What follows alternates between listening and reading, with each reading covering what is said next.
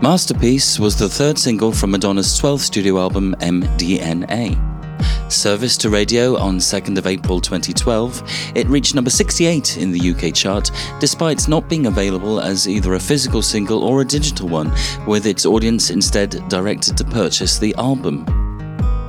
The song was also the theme to the movie WE, which was written, produced, and directed by Madonna and had been released in the January of that year.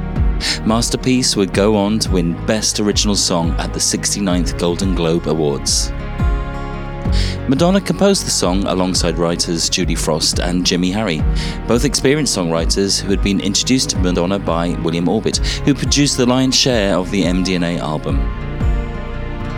The singer would perform the song on her subsequent tour with a backup from Basque musicians Kalakan Trio, creating an emotional centerpiece to the show which was otherwise dominated by EDM beats.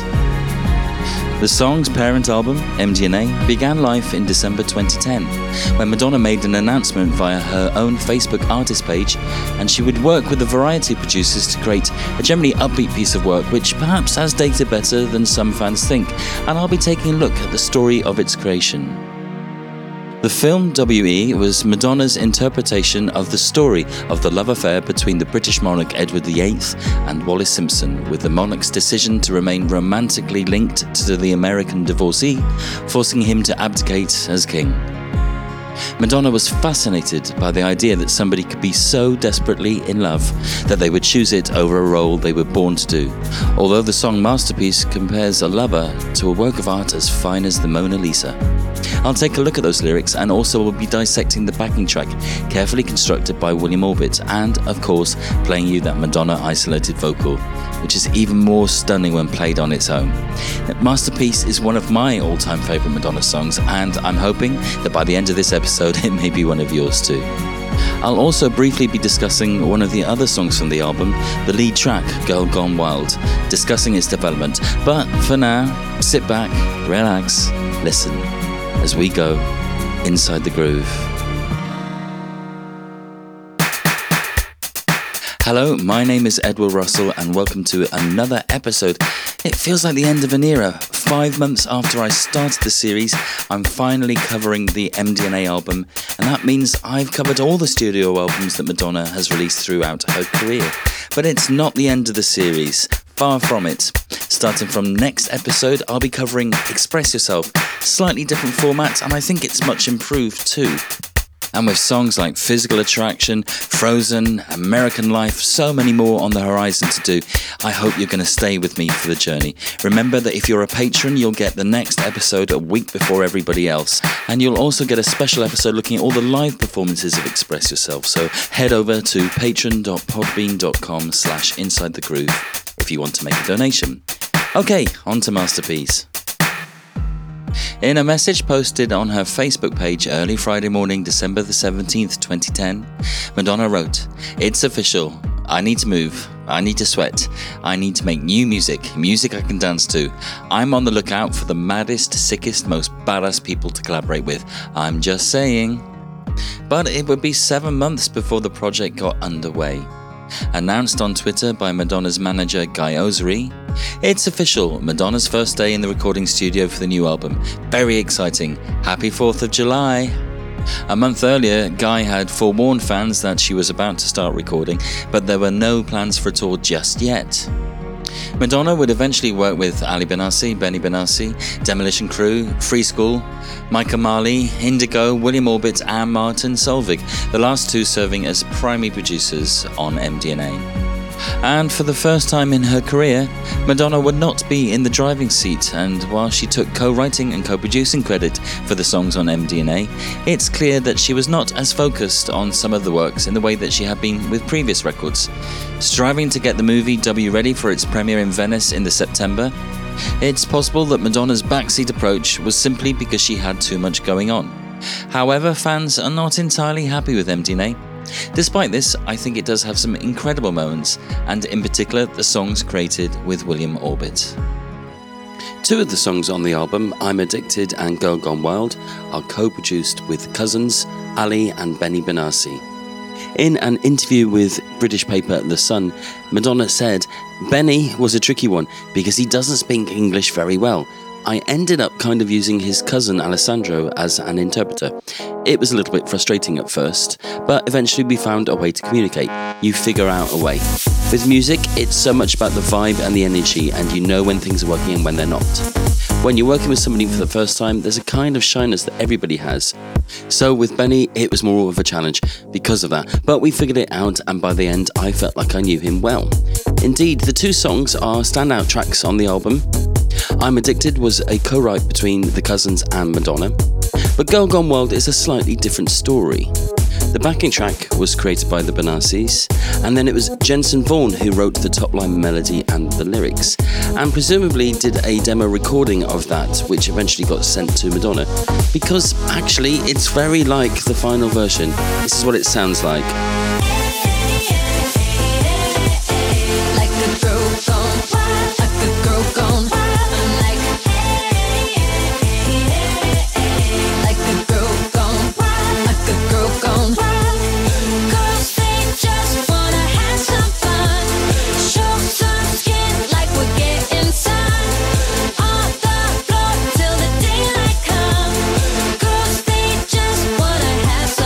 You'd be forgiven for thinking that was Madonna. The singer's name is Rosette.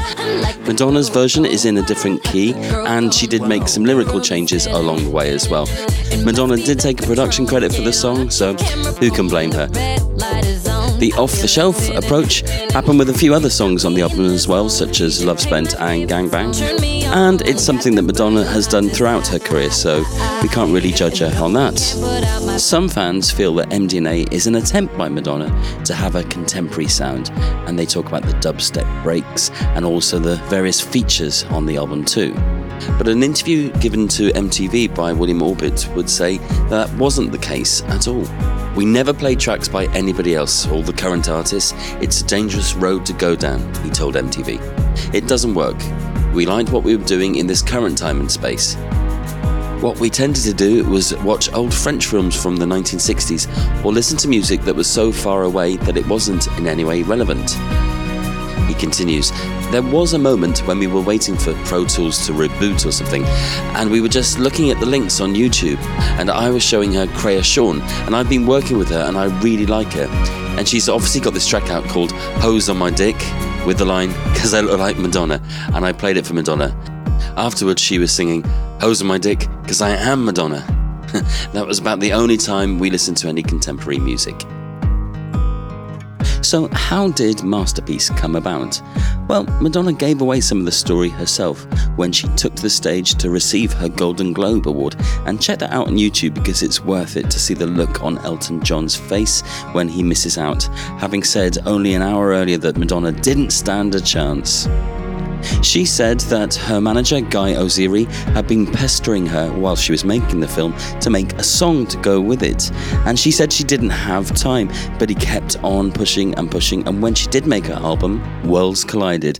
Have a listen to this. It seems to me it's what you like. The look, but please don't touch me tight. And honestly, can't be fun to always be the chosen one, and I, right by your side, a thief in the night, stand in front of a masterpiece. What you're hearing there is Julie Frost, who co wrote the song with Jimmy Harry. That's not a demo, by the way, that was actually performed short while after the Golden Globe win. The pair were introduced to Madonna by William Orbit, who felt that their brand of songwriting would fit Madonna's vision for a soundtrack for WE. For Julie, it was a dream come true. Madonna was at the top of her list for a collaboration, and she was so excited when she got the call. They discussed with Madonna what the themes were, and Madonna talked about it being all about bittersweet love, and apparently a few ideas were traded back and forth and then the pair composed the song. Now, we don't know what Madonna's input was. She got a songwriting credit, and in interviews, Julie's really quite careful about what she says. She doesn't say that Madonna did write anything, and she doesn't say that she didn't. Now, I've listened to the song quite a few times and I've read the lyrics again and again. And if I'm honest, it doesn't really feel like Madonna's phrasing, not the one that she normally uses when she writes her songs. So, mm, who knows? Melodically, it takes Madonna into new territory as well. She's sung that high before, particularly at the beginning of her career, but it's rare for her to span more than two octaves, and Masterpiece does that. She's using the upper pharyngeal register of her voice, which we've heard her explore before in songs like Ray of Light and Time Stood Still.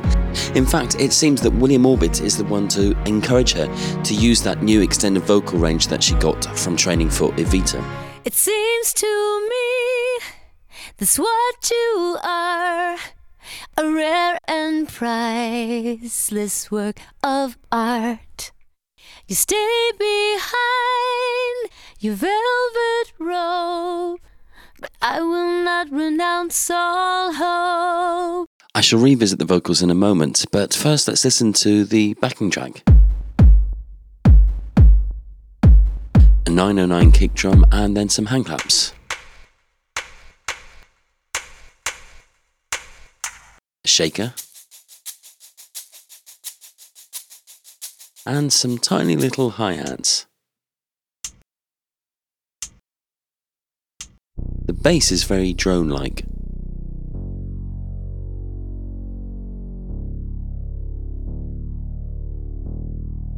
But it's the guitar that sells the song. This is an acoustic guitar, but it's been put through an amp as well.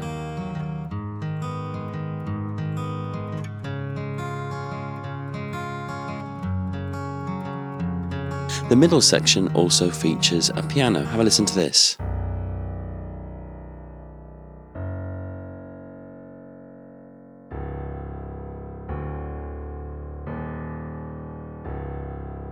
And then big synth strings.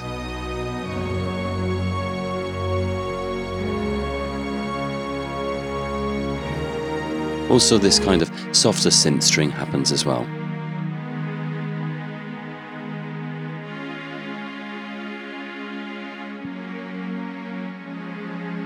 And that's all there really is to Masterpiece, a very simple production indeed. Although there are some backing vocals and they're created in a very interesting way. Let me play them to you. Masterpiece, I'm right by your side. Like a thief in the night. That's not a vocoder and it's not autotune, it's a voice synth. And I can't tell you why it hurts so much to be in love with a masterpiece.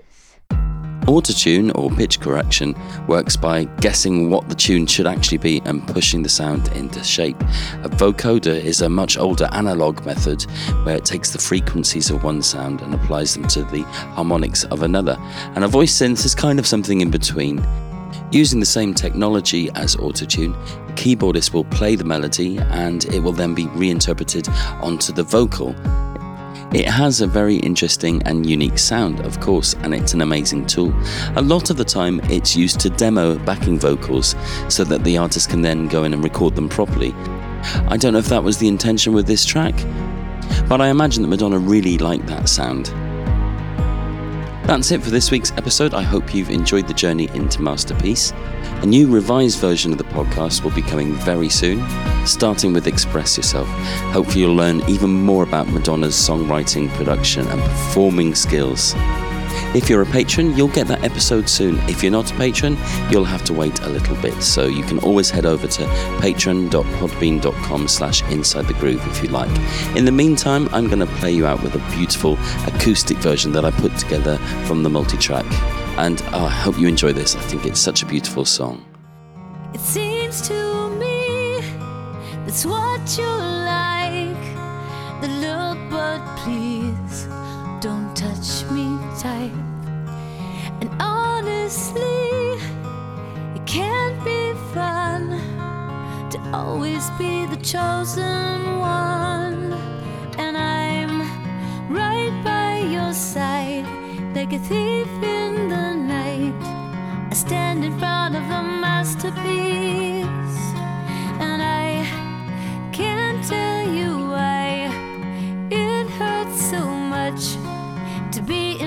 with a masterpiece. Cause after all, nothing's indestructible. Nothing's indestructible. Nothing's indestructible. Nothing's indestructible.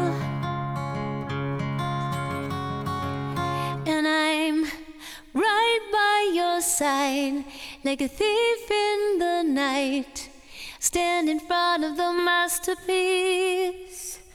And I can't tell you why it hurts so much to be in love with a masterpiece. And I'm right by your side, like a thief in the night, stand in front of the masterpiece.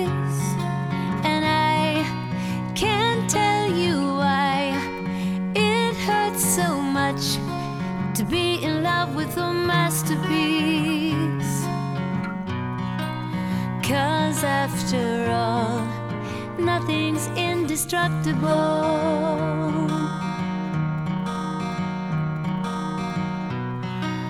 Cause after all, nothing's indestructible.